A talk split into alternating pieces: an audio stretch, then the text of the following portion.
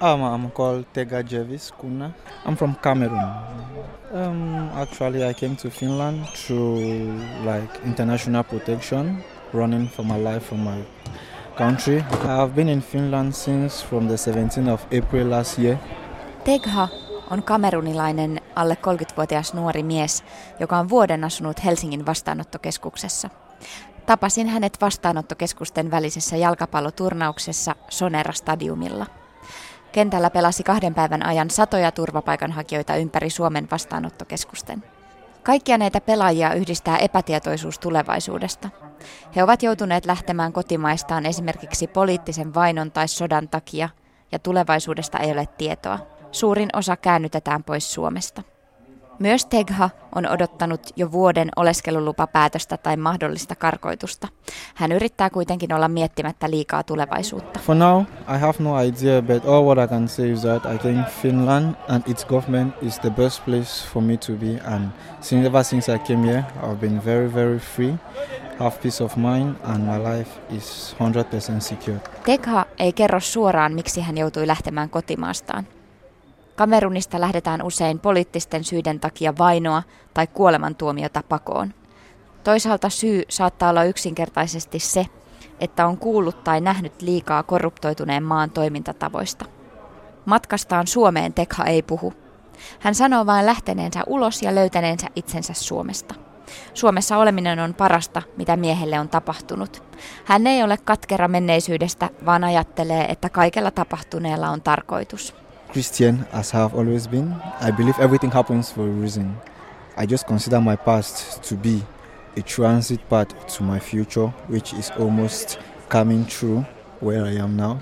But I have just only one regret my family, my lovely wife, and my son, whom I left just so very, very young. I left my son about one month old. So. Perheensä muistelu saa Teghan liikuttumaan kyyneliin.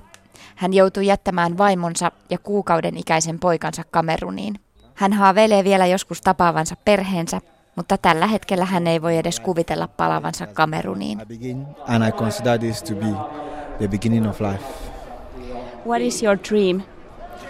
My dream in life, as I've always been, I've always loved to become a footballer, and I know I can play very well. So now, are you, now you are playing here? Yeah, I'm playing here, and it's like almost seeing the dream come true. Helsingin vastaanottokeskuksen joukkueen valmentaja Olli Päivänsalo. Saat valmentanut tätä teidän joukkuetta. Miten te olette treenannut tähän koitokseen? Ollaan treenattu, pyritty pari kertaa viikossa käymään, käymään tota, pelaamassa. Meillä on ollut niin kuin, paljon enemmänkin pelaajia mukana kuin mitä tähän joukkueeseen on valittu.